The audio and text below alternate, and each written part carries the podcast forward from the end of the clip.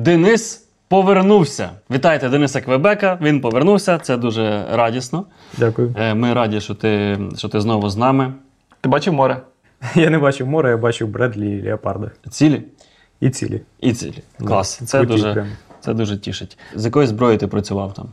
Я багато бігав, падав, бігав. Ховався від дронів, да, особо не стріляв. Також вийшло. Але я радий, що повернувся. Я думаю, що попереду у нас багато роботи. Єдине, що я міг би зараз порадити, це допомагати армії, підтримувати її і взагалі мінімізувати якийсь хейт, якісь дурні сперечання в коментарях. І виключно зараз, оскільки у нас іде повноцінний наступ, то лише підтримувати армію і допомагати їй. Однозначно готуйтесь зараз до війська. Ті, хто ще досі не приготувався, то не думайте, що вас це може оминути. Тому однозначно попередньо виїжджайте на полігони, записуйтесь на якісь курси і готуйте себе ментально і фізично. Денис, скажи, будь ласка, це буде краща реклама. Як тобі бредлики? Годинники? Бредлики. Бредлики? Це така машина броньована. Страва, коли береш муку з водою і вогні. Бредлики. Дуже круті, дуже класно, що нам дали таку техніку. Це нова сучасна техніка, яка показує свою ефективність на полі бою. В першу чергу за рахунок присіднічного бачення для екіпажу. Потім новими пушками, якщо зрівнювати з БМП-2, які були, скоростні пушки, плюс дуже підвищений бронезахист для екіпажу і взагалі для особового складу, який знаходиться всередині машин. Тому у нас є на озброєнні така зараз техніка, і вона наповно використовується в наступі. І враження доволі круте. Здорова машина, така сучасна, дивишся, думаєш, блядь, круть. Прям класно. Я не їздив, але так пропускав їх, вони приїжджали, думав. Судячи з відосів, які публікували, воно тримає там все, що летить, і люди цілі вилазять, і кожен раз все такі: о боже, підбили Бредлі, як це жахливо. Потім ти бачиш, що підбили Бредлі, яке прилетіло до хрена, і звідти особовий склад вилазить цілим. Чуваки йдуть на своїх двох, перебираються далі, продовжується весь цей двіж. Тобто машина свою роботу робить. Машина, ти класно сказав, машина робить свою роботу. Тому що в першу чергу її броня призначена для захисту особового складу. І коли хтось там пише: а, попідбивали Бредлі, блядь, так вони по факту виконали свою роботу, вони захищають особовий склад. А особовий склад — це наші з вами друзі, сусіди, батьки, чоловіки. Однозначно, ті пушки, які в них є, це смерть по факту ворогам, тому що там скоростильність, новий боєприпас, плюс нічні пристрої, тобто екіпаж може вести нормальний прицільний вогонь вночі. На відміну від БМП-2, там є, по-моєму, якийсь приціл нічний чи немає? Я бачив тільки по відео з Маріуполя, колись там працювали. То БТР-4. БТР-4? То, да, БТР-4 там. Знаєте, до чого все йде? Ми так хвалимо Бредлі, що незабаром у нас з'являться суші-сет Бредлі, і радіо Байрактар перейменують на радіо Бредлі. У нас буде новий герой, нова техніка героя. Ви жартуєте, у мене біля будинку, де я раніше жив, реально відкрили такий великий ресторан, в якому майже нікого немає, і називається Байрактар. Прям величезна така вивіска. Перейменують Бредлі, буде актуальніше. Він же там тримає відразу черги. А яка це буде кухня? Американська чи британська? Американська. Слухай, по мобілізації таке до тебе питання. Якщо би ти зараз не був військовим, але в тебе чомусь був оцей військовий досвід, який в тебе зараз є, отак тобі. Який би ти свій шлях в армію вибрав? Мобілізуватися, контракт, і куди би ти пішов? Я ще зараз скажу, а хтось прийме таке саме рішення, як я? Приготуйся до того, і тебе ще будуть звинувачувати і булити, що ти... Але ти не радиш нікому, ти про себе говориш. Якби у мене був досвід, якийсь мінімальний, або такий, який є, то я однозначно зараз би пішов, скоріше за все, або АЗОВ, або 3-я штурмова, або, можливо, якийсь полк спецпризначення ССО, або, може, пішов би просто в піхоту. Або 112-та бригада ТРО, так. І наступне питання. Що б ні? Піхота також — це армія. І в кожній частині можна навколо себе створювати таку, знаєш, професійну атмосферу. І ти можеш подавати приклад, що треба тренуватися, займатися, то ви можете стати доволі сильною бойовою одиницею, в незалежності від того, в якому ти підрозділі. Або ти в ССО, або ти там в піхоті. Якщо ти фаховий тип і прагнеш до розвитку і до підвищення своїх якихось навичок, то ви можете скласти дійсно сильну бойову одиницю, а піхота — це насправді сильно. Тому що піхота робить основну роботу. Є морська піхота США, у них там теж рекси жорсткі. І у нас може бути піхота теж продвинута з ночниками, з лопатками. рубатися. Для мене, до речі, лопата — це ж головне. Для мене це критерій, мабуть, був для вибору підрозділів. От там, де дають класні лопати, я би туди і пішов. Бо я бачив підрозділи, знаєш, з маленькими бігають, ті складні, якісь ці американські дорогі. Ми бігали з пацанами, реально з лопати такі довгі, з держаками, ти собі просто там відрізаєш, щоб тобі зручно було, щоб не забагато носити. Такі реально сільськогосподарські ідеальні лопати. У нас на Спартані, це я ще раз про Спартана сказав, ззаду решітка така, як ящик. І кожен раз їде Спартан, там на ньому ці всі рекси, і з цієї решітки стерчить, як з корзини, букет з лопат величезний, реально виглядають ніби кіти. Лопати — це основний, по факту, засіб зараз. Тобто зброя, лопати. Я б дуже хотів в мінометники піти. Дуже сильно. А чого саме в мінометники? Тому що в чому... От ми, коли працювали аеророзвідкою, ми в якийсь момент, поряд з нами були нацгвардійці, яких був дуже класний 82-й міномет, але вони втратили всіх своїх пташок. А у нас були пташки, і бажано було хтось, хто вміє влучно стріляти з міномета. І от ми прям працювали з ними, і ти розумієш, що дрон плюс міномет — це прям дуже кльова штука. Просто 82-й, він достатньо там маневрений, на відміну від 120-го, і більш убивчий за 60-й. І от ніби хочеться опанувати цю штуку, і ти вже вмієш літати на дроні, і ти вже умовно можеш закрита як повноцінна там одиниця виконувати задачі. Знаєш, що таке максимальне приниження? Це коли 24 лютого 2022 року я 2-3 місяці тому купив свою гвинтівку, поставив приціл. Я знаю, що це 6,5 Creedmoor, я беру її з собою, приїжджаю, і ні разу нею не користуюся за рік. Перші там півроку я просто її перевожу з місця на місце, потім відвіз додому і все. Оце, якщо б зараз розпочалося, я б її не брав. Лопатку б точно взяв. Лопатка, да. Знаєш, таке максимальне приниження. Ти водій номер обслуги комплексу С-300. Ти 18 місяців відслужив на ньому. В момент, коли ППО таке важливе, тебе не беруть захищати небо над Києвом, як так? Більше того, у нас приїхали чуваки, це, знаєш, такий час, коли все в паніці відбувається. І приїжджають люди і кажуть, є хтось, хто, типа, в ППО шарить. І мій командир такий, о, цей боєць, ти служив в ППО, іди на співбесіду. І мені кажуть, чувак, сядеш на ЗУ-23, пожалуйста. А я бачив ЗУ-23, і я кажу, ну в теорії, якщо мені розкажете... А ти можеш зараз для тих людей, які не знають, наприклад, таке, глобальну різницю між С-300 і ЗУ-23? ЗУ-23 – це зенітна установка 23-го калібра. 4 ствола? Сідаєш, педаль отак, ну я на відео бачив. Це кулемети. 2 ствола. На 2 ствола, так? І вона крутиться так класно по осі своїй. А С-300? Комплекс С-300 – це вже протиповітряна оборона, такі велетенські ракети, які підлітають, летять до 40 кілометрів, взриваються, дуже-дуже пафосні. Але в них є багато спільного. Якщо на позиціях... Сергій Ліпко. Якщо ти на позиціях стоїш і біля тебе паркується чи одне, чи друге, то буде прилітати. Ну, С-300 зараз же обстрілюють. Там її ж там якось перепрограмували. І у них там дуже велике ВВ, там плюха така здорова. Що таке ВВ? ВВ, ну, взривчасте вещество. От, і там, я коли бачив ями якраз от прильоти С-300, по факту це ж якби земля-воздух, тобто вона вибухає, щоб збити якийсь там літак. А їх же так зробили, що вона по балістичній траєкторії просто потім падає і вибухає. І там вибух, ну, просто здоровений. Я, до речі, можу перепросити перед людиною, яка, можливо, дивиться. Коли я тільки мобілізувався, був чувак, який казав, зараз можуть там по комусь С-300 ударити. І я кажу, братан, С-300 – це протиповітряна оборона. Це ракети земля-повітря. І він такий, ні, вони б'ють по землі. І я такі, і всі ж уже дивляться за цим спором тактикульних рексів, і я кажу, братан, я водій номер обслуги комплексу С-300, вибач мене, 18 місяців, може я щось знаю? І він такий, ну да, навірно, я тупанув, вибач, і всі такі, да, Серега його на місто поставив. І кожен раз, коли я чую такі речі, я такий... Неприятненько, да? А тут, кудись вже такого не було, це модифікації просто вже. Оцінили, які трансформації реально проходить ця війна, бо по факту, коли я вперше поїхав минулим літом, ми приїхали, і був оцей прикол, що всі зачистки здання, ця стрільба, вся тактика, це нікому не треба, мужики, в тебе є лопата, от твоя зброя, твоя. І так дійсно і було. Я не бачив жодного росіянина за всю ротацію, воно просто летіло, ти закопувався, там ховався. І всі прям сміялись з тактикульних чуваків, от прям було, що куди вони накупляли цих арок. Проходить певний проміжок часу, і ми бачимо, що відбувається, які там бої в Бахмуті, ці всі відоси Гонора, Тактикульні тіпи, які залітають в окопи і реально чихлять якраз на тому, що вони шарять і вони навчилися. Тут люди і на ножах тобі рубаються просто, і війна всяких хаймарсів.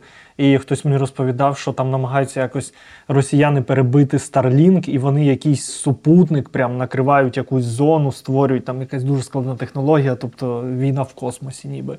І ти такий, ого, це усюди. Ну, ця тема, дійсно, ти класно сказав, що війна вносить свої певні поправки в залежності від якраз активності. Тому що, да, дійсно, я пам'ятаю, коли ржали, що ти там накручений і тренуєшся, нахер ця вся тема треба, знаєш. А от зараз ми бачимо, всі бачили відео, як хлопці 73-го центру роз'їбали русаків. Так, там жорстко. Чотирьох прямо. Так, да, я цих людей особисто знаю. Да, можеш їм привіт передати. Так, да, привіт, хлопці, от ви красавчики, маю змогу таке сказати. Я, до речі, зафрендив одного, де сказав Андрій, коли ти в сторізах когось репостиш, я зразу підписуюсь. Ви ж, мабуть, на нього підписались, да. І там хлопці агресивно, чітко зайшли, і там якраз оці навики швидкої динамічної стрільби агресивно, жорстко показали свою ефективність. Вони зайшли, наїбурили і, в принципі, перемогли той бій. Ну, там ж видно, що руські абсолютно не розуміють, де, наскільки близько вони підійшли. Вони всі спокійно петляють по окопу, думаючи, що бій ще десь там далі. Ну от. А вийшло не так, як вийшло. Тому що втратили якраз уважність, пильність, переїбали. А як нам всім відомо, переїбав. Убили, да. Тому от вони і все. Там цей Гімлі в кінці найепічніший, коли тіп просто собі чеше по окопу, думаючи, що зараз він ще 15 хвилин там перекурить і потім аж тільки вступить в бій. Да, це до того, що потрібно тренуватися, деякі тактикульні речі, дещо дійсно от можна, знаєте, не працює. Але треба постійно вивчати якийсь досвід і працювати от по максимуму. Якщо треба пропрацювати, наприклад, стрільбу з правого і з лівого плеча, тому що ми якраз дискутували на одному із там тренувань, чи потрібно все ж таки напрацьовувати от слабке плече, стрільба з слабкого плеча. Але якщо глянути на реалії, то бій якраз окопний в окопах. Там якраз потрібно використовувати перекидання зброї, тому що ці сантиметри, коли ти проходиш окопи, вони дійсно вирішують. Коли ти вилізаєш або ось так, або тільки автоматом. Або частково, так. Да. Ну, там в будь-якому випадку там іде простріл, грубо кажучи, ну, ти зброю виносиш просто по-сомалійськи, да? Там хто теж сміявся. От, але це все працює. Треба брати це до уваги, тому що це по факту живучість, і це рішає на полі бою. Сержанти нас змушували, тренування таке було, просто тримати автомат. Тобто ти піднімаєш і там 15 секунд спочатку, 30 секунд, хвилина, там півтори, не пам'ятаю, чи може я забагато сказав, але просто тримали автомат. Час, два. В планці. Я звернув увагу, що більшість моїх військових, якихось друзів в інстаграмі, вони шарять цей відос там, де пацани залітають в окопу і чихлять там аж поки цього гнома в кінці не вбивають. А мої ці цивільні друзі шарять інше відео, там, де чувак взяв руського в полон, замінував його палкою. Ой, шикарний відос. І потім ще набрав овочів собі. Тоже дуже крутий відос. І видно, що от хлопці чітко працювали, впевнені були в собі. І ви побачили, який результат був. Каже, би там, як він там сказав, би там, современна армія, чи як там, зараз тебе взорвемо. Ми хохли, каже. Так, крута робота, прям класно взяли їх. І мені в цьому відео завжди подобалося, коли вони от по черзі заходять, коли вони вже розуміють, що в полон попадають росіяни, коли от їм кажуть, ми хохли, ти поняв, що ми хохли? І росіяни, напевно, щоб не показати, наскільки вони лоханулись, він такий, я поняв. А я сразу понял, я так и хотел. Я так и задумал, я знаю, что там палка. Это не ваш план, это мой план. Да, я ж не дурачок, там, я знал, я так и хотел. Українські військові повелися на провокацію росіян, які захотіли здатися в полон. Запхали палку саме в те місце, яке було б заготовлене. Бо мене дуже турбує срач людей, які між собою сруться. Мене таке враження, що вони воюють між собою, що для них не існує русні і всього іншого. Я не знаю, знаєш, мені інколи здається, що може це якась розрядка, типу, щоб на когось, от, як правильно сказати. Типу не можуть до русні дотягнутися, дотягуються до того, кого можна? Не знаю, але воно помітно, що люди зараз дуже напружені, і вони з будь-якої дрібниці зараз от прям дуже конфліктують, особливо це проглядається якраз, мабуть, в основному проглядається в соцмережах. З чим це пов'язано, не думаю, не знаю, але мені здається, просто це вже, знаєте, люди дійсно трохи втомилися, але це не означає, що треба продовжувати сратися. Мені здається, треба знаходити завжди якісь компроміси, чути друг друга. Що значить люди напружені? А мені здається, не треба знаходити. Зараз ні. Найгірше, що мені в голову приходить, це те, що русні фактично нічого не треба робити для того, щоб погіршити наше становище. Просто спостерігають, як різні табори, там, політичні, якісь філософські, ще якісь між собою сруться, і їм тільки треба іноді підкинути якусь древнячку в цю дискусію, і воно знову наново розгорається. Це ж типу найгірше. Ну, у нас, ну, наприклад, коли я служив там, в 15-16, там у нас була невелика група, там 16 чоловік. Ось ми весь час в маленькому закритому приміщенні. Але якщо там, наприклад, в мене з кимось конфлікт, якийсь, ну, побутовий починався, ну, типу, ми там сралися, там, з'ясовували якісь стосунки, але потім на другий день нам доводилось разом іти тренуватися, і в мене, і в людини, з якою я срався, в обох заряджена зброя. І от мені здається, що оця умова, що ти завтра будеш з цією людиною, і в неї буде заряджена зброя, ну, по-перше, сам конфлікт робить таким трошки спокійнішим, то, ось, і з двох сторінок, мені здається. І потім ви просто робите роботу, ну, окей, не говорите якийсь час. А потім, ну, двоє втомились однаково, десь там в посадці поригали і вернулися. А у вас були випадки, як ви вирішили конфлікти взагалі в армії? Наприклад, у вас є якісь? Поїздились чи? Всіма можливими варіантами. Вся палітра. Ну, в тебе на срочці найбагатший досвід в цьому плані, я думаю. Розказуй, давай. Ні, просто, ну, дивись, тут вирішення конфліктів, воно напряму залежить від формування твоєї цієї... лобної долі. Лобної долі, так. Я коли вчився в Богуна, наприклад, в ліцеї, там, ну, там вам по 13 років, там одне криве слово вже... Все, почалося. Коли я вже був в армії, там уже було, типа, так, а може так, а не так, отак. От. Там було на два речення в полеміці більше. А от, будучи мобілізованим, насправді, вже, тут уже люди такі розваги. Вони знають, що стоматологія дорога, і все, вже намагаються якось розпетлювати ці питання. І найменше конфліктів я, насправді, бачив от за час повномасштабки, будучи мобілізованим всередині колектива. Не було, до речі, за час мобілізації, це перший випадок, відсутність крисятничества повна, що ти можеш залишати телефон і ніхто його не вкраде. До цього такого не було. До речі, я згадав, от, дійсно, на початку вже повномасштабної, люди були прям, знаєш, що б там не сталося, але срачів взагалі не було. Всі були в одному напрямку, всі от працювали якби на перемогу, тому що от сталося вже сильна подія, все, повномасштабна війна. І якось тоді взагалі цього не було помітно, а зараз... Ну, я думаю, що це, ну, по-перше, втома, якесь таке бажання знайти жертву, на якій якось відбитися. Наприклад, там в мене там в соцмережах, в коментах дуже часто всі намагаються ще раз підбурити якусь дискусію мою чи якусь позицію щодо інструктора UA, типу, давай, ще раз подивимося, як ти його. Ось. І мені це дивно, ну, чувака сталося те, що сталося, він зробив херню, ми зробили про нього матеріал, йому стало дуже неприємно. Він зараз, я так розумію, що не займається тим, чим займався, або займається зовсім по-іншому. Все, відбулось покарання, але воно якось, мені навіть його трошки шкода. Тому що цей фактично, не знаю, може булінг чи якесь таке триваюче приниження, виходить, що незважаючи на те, ким би ти не став після помилки, тебе його продовжують чмирити, і він, типу, вже такий самобісраний ходить, вже реально шкода його, ну, типу. Да, мені здається, тут якраз взагалі у наш час булінгу не місце. Ну, тобто, зробили відео, да, показали, що як, він, в принципі, сам все розповів.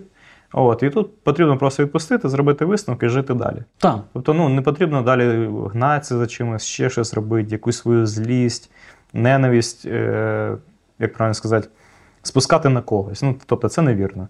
От у нас, наприклад, коли був конфлікт, я просто у нас за мою службу, ще коли був, ну, на контракті, давно ще, за часів АТО, у нас, по-моєму, був лише один конфлікт такий в групі, і він дуже був банальний, ну, битовий. Просто на столі хтось пожар, хтось не прибрав, ну, командир групи каже, уберіть на столі. І починається, я не їв. Ти їв? Ні, я не їв теж. І починається, це, знаєш, тикання друг на друга. І у нас був такий крутий замок, ну, заступник командира групи, такий здоровий Саня. Він просто встає і каже, так, всі на вулицю. Типу, ми виходимо всі на вулицю і починаємо тупо всі бігати. Ну, він так, як батько, так накричав на нас трохи. І ми всі бігали, нормально пропотілись, прийшли і пояснив. Мені похуй, хто з вас поїв, якщо сказав убрати, всі стали разом, убрали і все. І це була для нас наука, і потім, в принципі, у нас завжди був порядок. От, навіть якщо, наприклад, це не я не їв, ти просто встань і убери. Потім ти поїси, хтось за тобою бере. Це, типу, нормально, це якраз рішення конфлікту. І все правильно. Тому, ну, після цього взагалі якось у нас, дійсно, скільки я згадую, конфліктів таких не було. Ну, все було нормально. У мене була така сама абсолютна історія з прибиранням на столі, але там був інший двіж. Ми перебудували харчування в роті і вирішили, що готуємо самі, відмовляємося від батальйонної їжі, отримуємо тільки продукти, готуємо. Там на час бойового злагодження дуже зручно.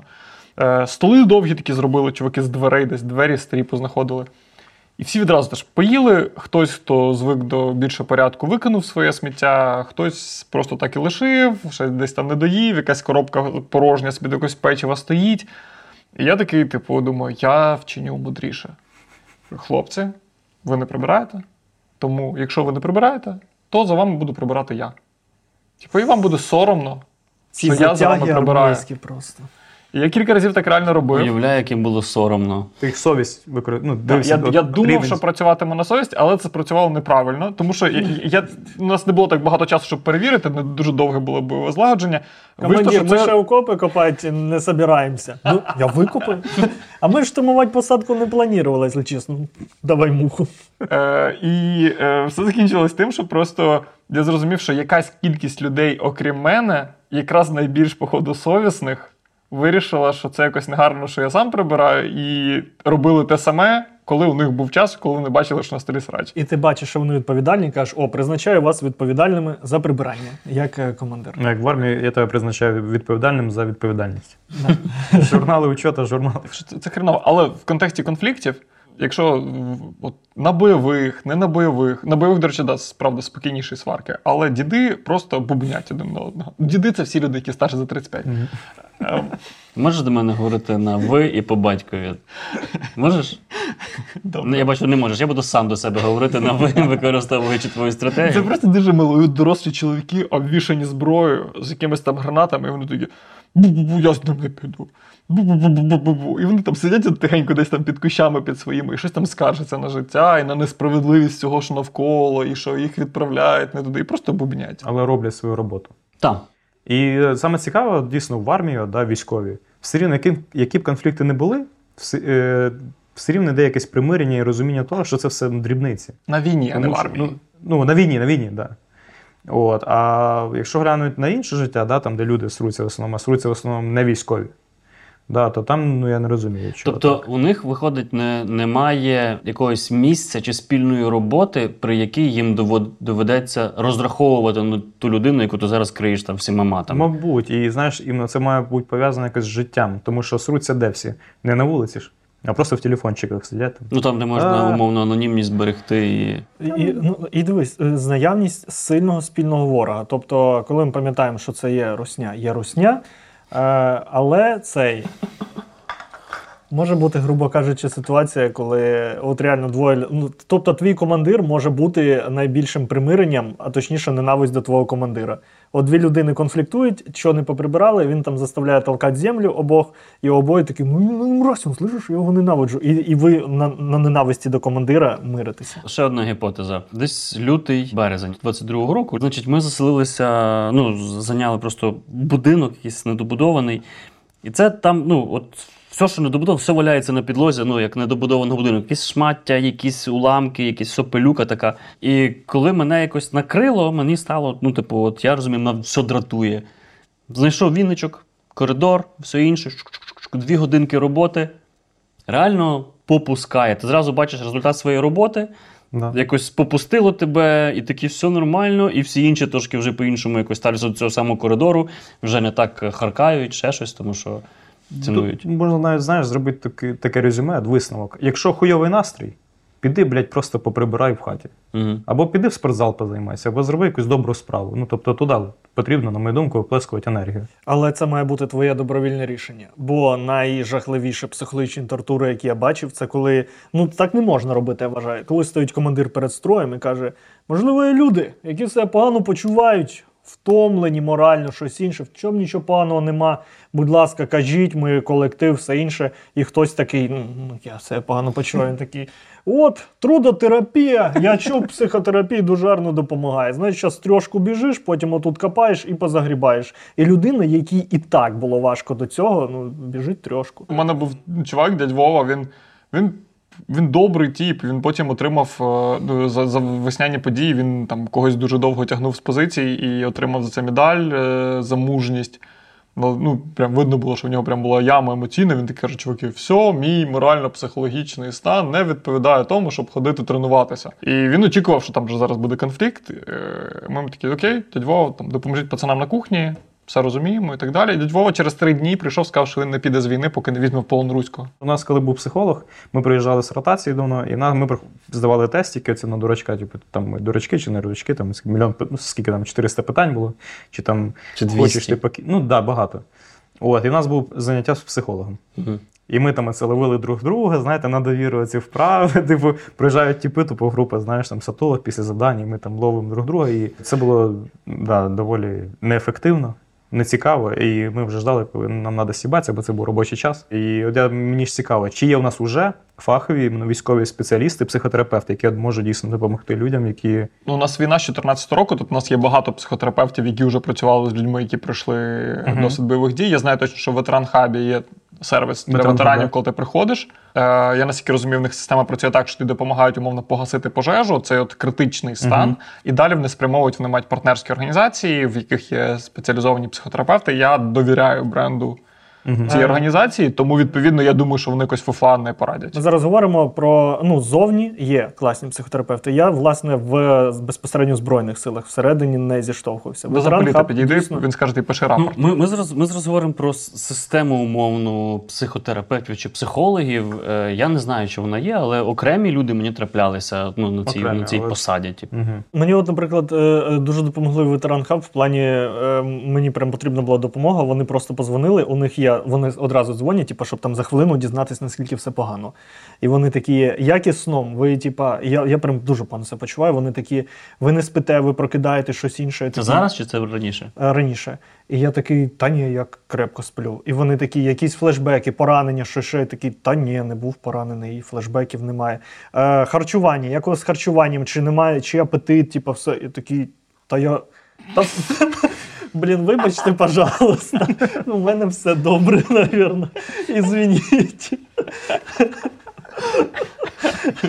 Отак от. Просто, просто перебрали всі штуки, які ти не помічав раніше. Бо ти в якийсь момент сидиш такий, я недостатньо реалізований на цій службі.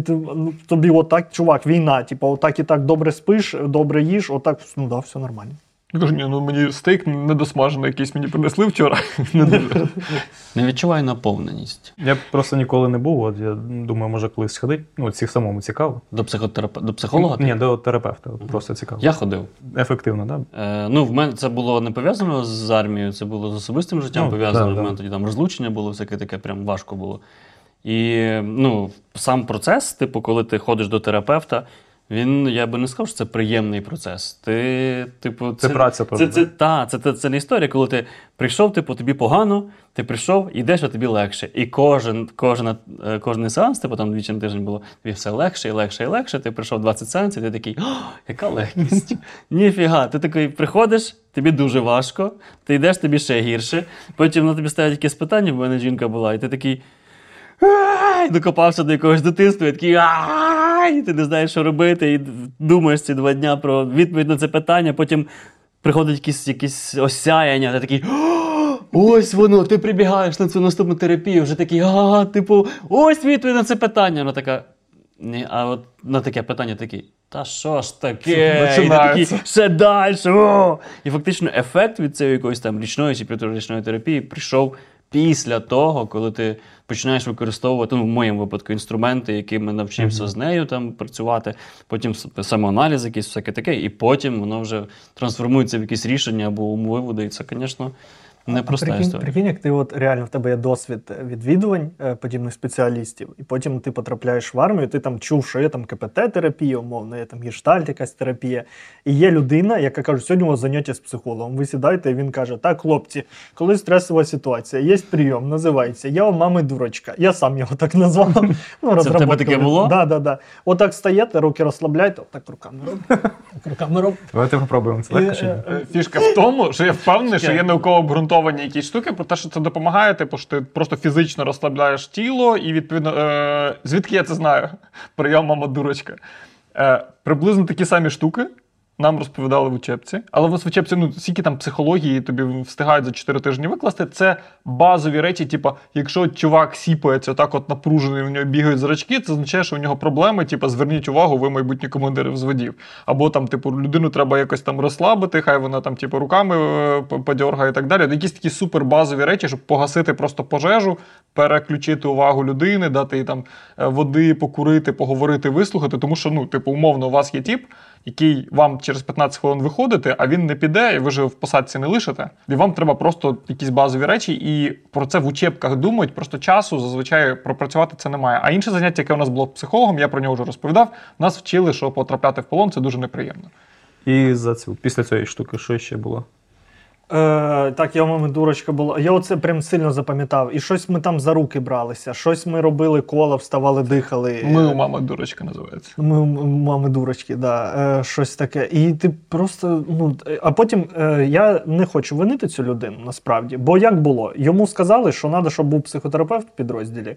І сказали, от ти вмієш читати, от ти будеш психотерапевтом. І він от і проводив це заняття, просто він, типу, вирішив прям вкластися в це. А у вас теж є таке, ну, відчуття при вашому досвіді з армії, що треба зробити якусь роботу в армії, наприклад, провести курси з психотерапії. І тобі кажуть, значить так, післязавтра годинна лекція, ти готуєш матеріал для цієї лекції, ти відповідальний за неї і проводиш лекцію для курсантів. Ти такий, це така задача. І ти маєш підготувати на післязавтра цей матеріал і годинну лекцію читаєш. У вас таке було? Ну тут людину на посаду прям поставили. Типу цим займатися. Це ще гірше, якщо чесно. Але ж трабл в тому, що не потрібно, тій людині, яка віддає наказ, дуже часто не потрібно, щоб провели це навчання. Дуже важливо, щоб було відзвітовано, що це навчання проведено. Так. Я там проходив, щоб оформити документи, мусив пройти інструктаж. Важливий, звучить дуже серйозно, назву не можу називати, тому що це буде звучати надто пафосно. Ну, типу, реально. Типу, я приходив, я налякався, я думаю, зараз мене щось спитають, а я неправильно скажу. Це, типу, серйозна якась справа. Ну, звучить так, що, типу, жесть. Я приходжу, розписую журнал, розписую в журналі. Сюди. Пройшов курс. Я пройшов курс. Тобто, я думав, що там буде суперінструктаж, мене там зв'яжуть, поліграф. Битимуть, катуватимуть, випитуватимуть паролі від телефону. Ну, скажи, вже втрачається в контексті. Доступ до державної таємниці. Ну, звучить просто, воно там, це формальність, але звучить серйозно. Там написано, хто розмінував чангар, ти ознайомився, розписався. Да? Ми це сюди запікаємо на монтажі. Мною виконано. Ну, це, знаєш, совковщина, яка ще дійсно є, тому що я теж такі схожі моменти застав під час служби, коли, типу, маєш щось зробити, і це робиться для того, щоб просто поставити галочку. От. І я думаю, кожен стикався в армії з такими моментами. І я думаю, що зараз вже не місце це в нашій армії, і треба якось від цього відходити. Проста задача. Треба дізнатися, яка в нас в нашій групі потреба у формі. Відділення. 12 людей. Треба зібрати список. Поставила задача там комусь. Зібрати список в твоєму відділенні, що в кого є по формі. І розміри записав. Добре. Так, номер 1. Що в тебе по формі є? Штани є? Є, але це мої. Так є чи нема? Ні, ну є, значить не треба штани. Ні, ну треба, бо вони старі. Ну, так в тебе є штани чи нема? Так є штани. Так є штани. Є, все, є. Так, це убокс тобі треба? Ні, в тебе є убокс. Та це мій убокс. Ну, коротше, і от оцей, замість того, щоб просто сказати, типа, задача яка? Видають всім форму, в кого є видана форма, або нема. Все, є, нема. А коли починається оце, вроді є, але мені ніби не треба. Це нова, в принципі. Я не просто другу не хочу носити, в мене буде 2, а то місця так немає. І ти такий, все. Рома, у них на ППД лежать майнові сертифікати на кожного з цих солдат, і там зафіксовано, що кому видано, що кому не видано. У них згущенку я бачу, вони там жруть згущенку, бойцям не дають. Печенье руками там на складі. Ви помітили цю технологічну інновацію під час війни? Я ніколи не звертав на це увагу, але раніше в моєму дитинстві згущенка була в банках. Оце відкручується в пакетику. А зараз воно як в пляшці з-під молока. Це так зручно, що просто капець. Воно нічого не важить, воно легеньке. Не в пляшці з-під молока, а в пакеті від майонезу. Ні. У нас було в пакеті від майонезу. Нам давали як пляшка пластикова, як молоко продається в супермаркеті. Ні, у нас було як пакет від майонезу, і це дуже круто. Я і той тупив. Так, по-перше, зручно пити з пляшки. По-друге, якщо ти дають пляшку, і ти мутиш цю пляшку? Слухайте, вибачте, я хочу йти в політику після цього, щоб мені сказали, що не видають форму, я отак бац, і всі згущенку. О, там, Я не знаю, ще у вас така проблема з формою. У нас постійна проблема з формою, коли пишуть «скиньте розмір», будуть видавати літню форму, і люди пишуть «М». Йому кажуть в цифрах 54, 56, 70, не знаю, М. І йому кажуть, розбирайся, я не понімаю. І оце починає. Він такий, не надо мені вже ніяка форма, якщо М нема, та братан є, просто в цифрах це не надо, значить. Нема емок, до свідання, не видають хлопцям. Згущенку взяв, а ти б... все, що я сказав. Можна писати 54-та, але ти все одно видадуть, яка є. Згущенкою по формі. Мені кепку видали, вона так налазить, є такі, знаєте, війська ізраїльські, абсолютно тільки з козирьком, ледь налазить, жахливо. Надо намочити водою, ти що, срочку не служив? Ти мочиш водою, натягуєш її. Якщо ти не на банку 3-літрову натягуєш, вона розтягується. А до речі, в армії, серйозно, в армії є такі штуки, можливо, ви не застали, бо ви в армії, це, я не знаю, дуже пізно прийшли. Я з 2 років там. Спеціально такий пристрій, жахливий, як Франкенштейн з 18-го сторіччя, ти на нього шапку ставиш, і воно так крутиться, воно розтягується. Щоб якщо тобі видали типу, дитячу шапочку, ти її міг розтягнути. Це прям індустріальний механізм, це не самопал, якийсь індустріальний механізм. Він стоїть в битовці, коротше, типу там... Руслан Багінський із Збройних сил України. Тобто навчити виробництво шити кілька розмірів важче, ніж придумати машинку, яка розтягує один розмір. Але якщо, простіше, але якщо вже так сталося, солдат має бути винахідливим, і ти... Якщо ні, то, відповідно, людину з відповідним черепом знаходиш. І там має бути машинка, яка робить так. Стискає форму черепа. Я згадав тему, мабуть, у вас теж таке було, що постійно старші групи або там командир роти збирає розміри військовослужбовців. Так, і ти правий, це постійно. Це реально постійно. Раз в неділю, кожен раз, скиньте в чат розміри вашого взуття. Проходить неділя, скиньте знову розміри взуття і там кітель, штани, там розмір. Потім проходить 2 неділі знову і знову. І так, А найсмішніше, в чаті у цьому відділенні чи взводу, воно є, але прикол в чому? Якщо там є більше, ніж 2 людини в чаті, то ти не можеш розуміти, чи всі скинули, чи ні. І ти питаєш, всі скинули? І так, всі. І ти, скидаєш цей список, а потім через тиждень такий, всі отримують форму, а такі 3 людей виходять, такі... А чого нам нема форми? А ви скидали? Ні, не скидали. Такі, і ще 3. І ще в цьому чаті їх ще, виявляється, немає, бо їх не додавали. Вони нам приїхали, І це все триває так довго, що щоб відгортати нагору, людина, якої 56-й розмір, писала 53-й колись. І поправилась за цей час. У вас рота, в якій має бути 120 людей, а в чаті чомусь людей 200 просто, тому що там якісь колишні. І у когось день народження, блін. Просто у мене чат називався «Чат роти розвідки». Чат роти розвідки. Щоб ніхто не здогадався. Там відкриточки, сонечко, все, з днем рождень, брат, знюхай тебе, честь воювати. Оце я ненавидів в чаті. Це прям важливий чат, і ти умовно літаєш, у мене ж Starlink, і я відчуваю, вібрує телефон. І він вібрує. І я думаю, може хтось прислав щось. І він уже раз 10 вібрує. Я думаю, може якісь координати скидають, треба щось там дістаю, а там, поки ми знаходимося на бойових, десь тут в Києві пацан на ротації, з праздничком, діточок, як на морі, торти якісь у них. У нас ми зробили так. У нас спочатку був один чат нашої роти, потім через 6 секунд після створення чату почалося, як ти розказуєш, і зразу створили чат «Флуд», і потім ще наступні півроку це обов'язок командира або старшого сержанта кричати «О, Флуд!» І оцей срач переноситься як маленькі діти. Але знаєш, що найкраще в цих чатах для мене було? Що от у нас там кілька груп на бойових, решта там сидять під Києвом. І як би тобі важко не було, як би тобі не було холодно, як би тобі не було страшно, ти отримуєш ось це сповіщення, заходиш в ротний чат, а там написано «Список наряду на сьогодні». І там просто люди в наряд, їх переписують. Вони кажуть, я вчора стояв, чого мене поставили? І ти такий, господи, як же добре, що я десь на сході, а не... Скажіть, а можете пояснити, чому, незважаючи на оцей весь за останні півгодини дискредитацію Служби в Збройних силах України, чому вам подобається тут служити? Згущенка? Згущенка, так, я за згущенку все готовий. В мене є, мені подобається. Мене в армію тягнуло після того, як я перше служив. Чому вам? Мені подобається армія. Бо армія – це порядок. Який би безпорядок не був, серйозно, армія – це одна із кращих, що стало зі мною за моє життя. Я не знаю, чому. Це феномен. Тому що там трушні люди, тому що там багато, я не знаю, згущенки, мабуть, да. Тому що там братерство. Сестринство. Ну, серйозно. Сестринство, так. Да. Вмикайте камеру по сусенцю. Ні, ти так... Ні, це в 8 після шикування. Все має бути по-армійськи. До сосання, просто відставити сосання, не по статуту.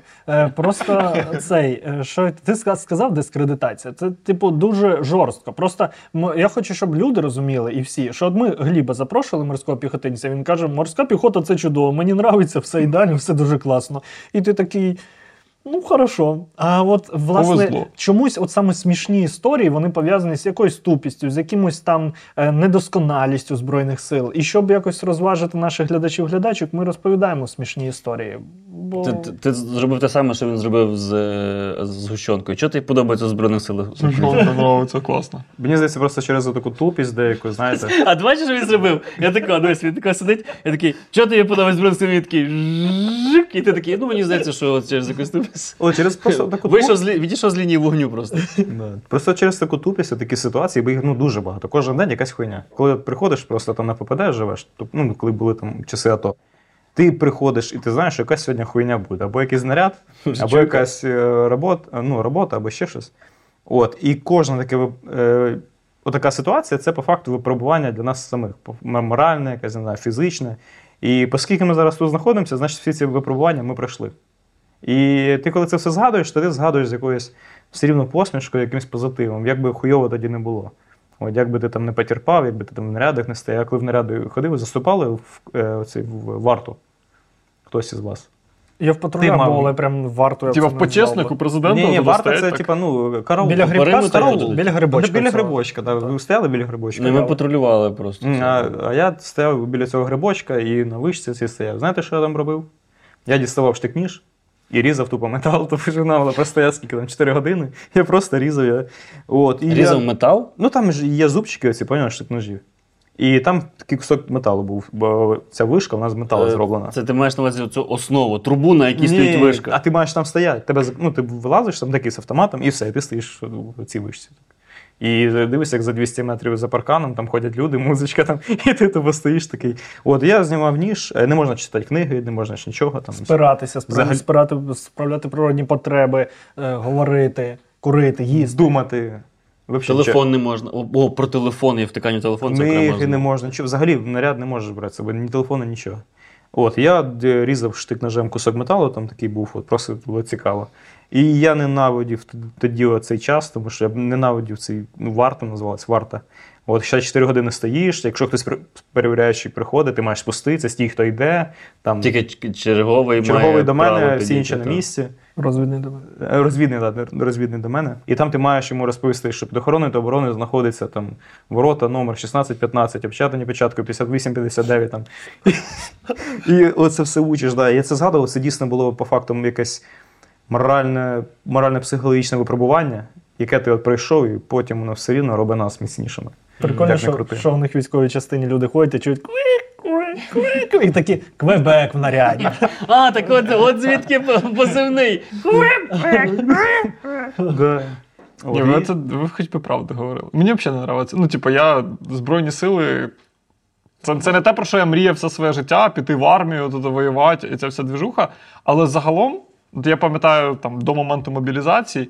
Було прекрасно, мені теж було, я погоджуюсь. Ти ходиш постійно, крім до мобілізації, взагалі офігенно. Ти ніби як виправдовуєшся, і ти такий, я їжджу в зону бойових дій, все одно журналіст, я постійно знімаю, під обстрілом перебуваю, це теж дуже важливо, я публікую в всяких виданнях, і все.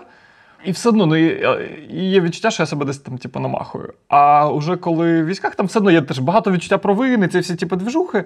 Але я згадую, прилетіла якась металова херня, воно все вибухає, кричить, ти вилазиш з ями, поруч вилазить якийсь умовний Маріо і такий, лучша робота в мірі. І ця фраза, вона завжди ж іронічно абсолютно використовується. Але десь трошечки, там десь на...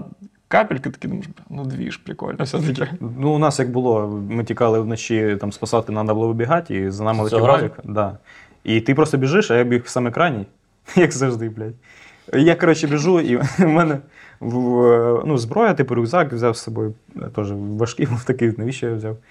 І я біжу, Я розумію, що я крайній. По нам стріляє міномет, ну, тобто перший пристрілочний, там вліво, там розрив, метрів, далеченько, метрів 600. От і ти розумієш, що це по вам б'ють, ну, тому що далі треба вибігати там на одну висоту. Як ти розумієш, що на 600 метрів це по вам, а не по комусь іншому, хто так само біжить? Тому що ми одні, хто біжить по полю. Да. І по нам ще перед цим просто теж стріляли. Але сама суть, що ти просто біжиш, прильоти все ближче і ближче, ти падаєш, встаєш, падаєш, встаєш. Я вже біжу, я не можу дихати, тому що дихалка, понятно, я не бігаю, не займаюсь, лох. От, але буду. І я просто біжу і розумію, там вже крайній був, предкрайній прильот вже був метрів, знаєш, так 35-40 справа, тобто вже розрив, ти падаєш, воно все летить, і це ж каміння. І мені залишається добігти метрів 70 до укриття, і я просто біжу, знаєш, і такий, блядь, хоч би добігти, хоч би не задихатися кранем, тому що задихалки ти не можеш нормально як, зробити цей ривок. І мені щастить, що не кидають ще одну міну, я прибігаю, повністю мокрий, я ледве дихаю, лежу, віддихуюсь. І все рівно всередині типу такий... Не цього разу. Ні, кайофт. Угу. Легенький. Тому що ти відчуваєш, що ти живий. От, і в цьому є певний феномен, і от цінність якраз таких подій, да, тому що ти можеш відчути своє життя. Угу. От. Є цей кайфовий дебілізм в ситуації, в якій... Ти ж в учебці постійно, коли ви кудись біжите, ви якось організовано біжите парами, відступаєте, ви так само організовано парами, крию біжу, ну типу все як вас вчили. Але завжди трапляється якась типова ситуація, там дивись, як стадо дітей, яких застукали десь в садку, коли ви крали яблука, коли ви такі просто пензлюєте через поле, такі і тікаєте, і всі живі, всі цілі, і ви просто лежиш десь під кущем хекаєш. І це так кайфово, то є це дитяча абсолютно радість від цього дебільного перебігання через поле. Оцей момент, що це історично прям двіжуха якась. І у нас був побратим, який під час обстрілів постійно ставив айфон ось сюди в розгрузку в магазини і вмикав запис, і бігав по окопам. І тобі, коротше, капець, як страшно, ти ненавидиш все, що відбувається, і взагалі сидиш там наляканий, і воно бахкає, і він підбігає, і каже, Серега, твої останні слова. Я поставив, у мене, коротше, дівчина скачає з iCloud, і потім зроблять відос, як ми вмерли, прикинь. І ти розумієш, що тебе знімає камера, знаєш, коли камера знімає, ти завжди такий, типу, трохи. І от ти лежав, коротше, отакий, і тут ти такий. А еще нормально, вообще мажут, мимо кидают, давай більше, чого ви так мало кидаєте? І ти вже типу оживаєш трошечки в цій... Да. Я коли ми їздили на передову туди, і там, я, там знімали щось, я дуже не хотів випадково зняти, як, наприклад, по мені прилетить. Це прям якась така от прямо фобія була. Я зняв, як по мені прилетіло раз. Коли мене поранило, то якраз я знімав на телефон і прилетіли якраз. Да. Дякую, фобії не стало менше. І це, знаєш, було епічно, тому що так там... А це що прилетіло? СПГ. Угу. Я якраз, воно, знаєш, за секунду до, чуйка спрацювала, і я такий, я ж по голосу, що я казав, воги, так ускорявся, і просто проходить секунда, і просто па! І все, телефон упав, я упав, і все, воно все, в принципі, сталося. Але сама суть, що якраз я засняв свій епік, але якби я задвухсотився, то це був би епік-епік прям. Епік. А ти потім дивився це відео? Так, да, воно є, але я вам не покажу. Бо на старому телефоні. Але воно є, так. Да. Телефон, до речі, так зігнуло, прям букви Г трішки, цей фон був. Одну від вибуху, від хвилі. Телебачення Торонто оголошує великий збір. Збираємо 2,5 мільйони гривень на ремонт трофейної бронетехніки. На ці гроші фонд Сергія Притули відремонтує та покращить 5 трофейних МТЛБ для Сил оборони. З них вийде 2 медично-евакуаційних машини, 1 легкий евакуаційний тягач, обладнаний для ремонту та транспортування техніки для підрозділу «Кракен», і ще 2 МТЛБ будуть відремонтовані для 46-ї бригади. Російська трофейна техніка за дуже невеликі гроші може почати працювати на наші Збройні Сили вже за кілька тижнів. Посилання на банку та інші реквізити під відео. Я дуже ціпаюсь кожного разу, коли хтось проїжджає на машині з цим гучним глушником або, не дай Бог, на мотоциклі. Я реально прибираюсь, і кожного разу я думаю, що ця людина просто, кончена. Ця людина – це якісь просто люди з іншого світу, які взагалі не розуміють, що в країні відбувається. І їх треба хейтити, чмирити. І хочеться написати в коментарях, та ви задрали. І минулого разу я сиджу в Спельті на Подолі, їде чувак, теж супергучно, я думаю, ти ж дебіл, і дивлюсь на нього, а це чувак, який сидить в сусідній кав'ярні, постійно його бачу, адекватний, абсолютно нормальний тип. Він проїжджає повз мене, я тільки починаю нервувати, заспокоюсь, і в цей момент позаду мене заводиться ще один мотоцикл, і я думаю, все, це вже повністю. Повертався Женя Галіч, буквально, наскільки розумію, кілька тижнів тому з Бахмута повернувся. Ну все так однозначно, просто є емоції, да, але я думаю, тут треба просто розуміння. Мене дратують всі, я вважаю, що це дуже негарно з їхнього боку. Просто їздити всі? Так, от все, крапка. Мене дратують всі, на цьому можна закінчити. Так, я вважаю, що це типу, от те, що ти сказав, нерозуміння контексту, вип'ячування себе на територію, яка тобі не належить, і своїх інтересів більше за інших. Тобто, я не розумію, чому, як можна не подумати, що це є голосний звук. Мені совісно, коли я пилосошу. Коли я пилососом я себе уявляю на місці сусідів, і я такий, я люблю пилососити. Вибачте, тут просто чисто кіт насрав, треба мене пилосос, який миє, я їм пишаюся. Ось, і мені соромно, а оці я не розумію. Просто мені здається трохи не на часі, тому що я теж інколи, не то, що нервую, але воно трохи неприємно, все ж таки, коли пахкає. А є ж люди, які взагалі там, накрутили себе і шугаються будь-яких шорохів. І це трошки неповажно все рівно. Як не крути, да, може їздити будь-хто, але все ж таки трохи це недоцільно прямо зараз, в цей час. Коли ще обстріли є, їздив на байках, які дуже їбашать тупо. До речі, ви знаєте, що коти також ПТСРщики? Ні, перше чую. Якщо буде кіт поруч і почнеш гупати тапком дуже голосно, ти почнеш підпригувати. І коли мотоцикл приїжджає, то ти теж можеш підскакувати. Є якесь таке мінімальне сходство. Я зрозумів, наскільки криє людей в таких ситуаціях. В році десь 16-му чи 15-му вже діяла заборона на фейерверки. Десь перед новорічний приблизно період я йшов додому, я жив в Тинері-Вибережці, там така довга-довга акуратна алейка.